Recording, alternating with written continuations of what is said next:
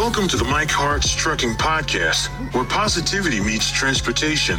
Here's your host, Mike Harts.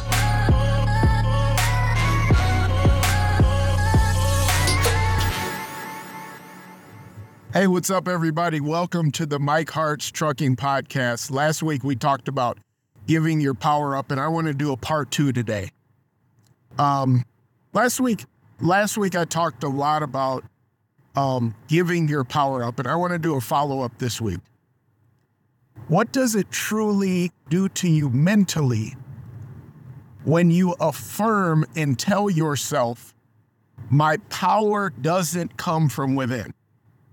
My power doesn't come from God. My power doesn't come from Jesus. My power doesn't come from anything positive. My power comes from outside. Well, what you do is you're telling yourself subliminal messages or just outright verbal messages. You're telling yourself you are powerless. That's what you're essentially telling yourself. And when you tell your mind you're powerless, everything inside your circumstances will work against you, will conspire against you. Everything that can go wrong will go wrong, right? There's a law for that. And when you begin to speak a thing and you begin to say, this is the real situation, this is reality. And I'm not saying to be delusional. What I'm what I'm doing is just follow me here for a second. When you begin to speak a thing and you say, this is the real situation. This person does A, B, and C, and this person does such and such and such, and this driver does this, or this dispatcher does this, and I'm tired of this company. I'm sick of it. You are going to listen, you are going to get the results that you speak. Look at your life.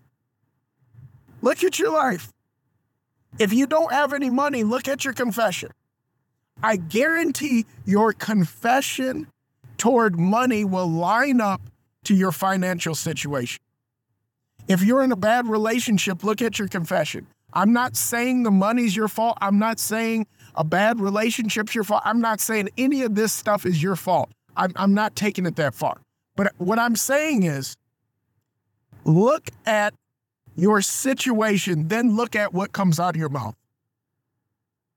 Again, I'm gonna I'm gonna speak a little bit slower. Look at your situations in your life and look at what comes out of your mouth. And I guarantee there's a direct correlation. I guarantee it. Being a dispatcher for so many years, I used to hear drivers complain and complain and complain and complain. I hate this company. I hate this thing. I hate this thing. And their results would speak for itself. And a lot of people say, does faith work? Does faith work? Does does this faith stuff really work? I don't I don't believe it. Well, you're using faith right now, whether consciously or unconsciously, you're using faith right now. What you're speaking out of your mouth is creating your circumstances. And we like to do this thing where we go, this is what's going on, and I hate my life, and I hate this. And we go, but I'm just venting, and I know I know God's going to do a miracle and I know everything's going to work out for me, but I'm just frustrated. I'm just this and I'm just that. Okay, I understand you venting. I understand you saying certain things. I understand I understand all that. And we do need spaces and places for that. But if your whole conversation is a vent session, if every conversation you ever had is one big venting session, then there, there's an issue there. Then you're no longer venting. You're just a complainer. Ooh, can I get an amen to that? If everything about you is a venting session, is if everything you do is a complaining session, then it is no longer you venting, it is you complaining and using that as an excuse and you shaping your lifestyle around complaining. And that's what we can't.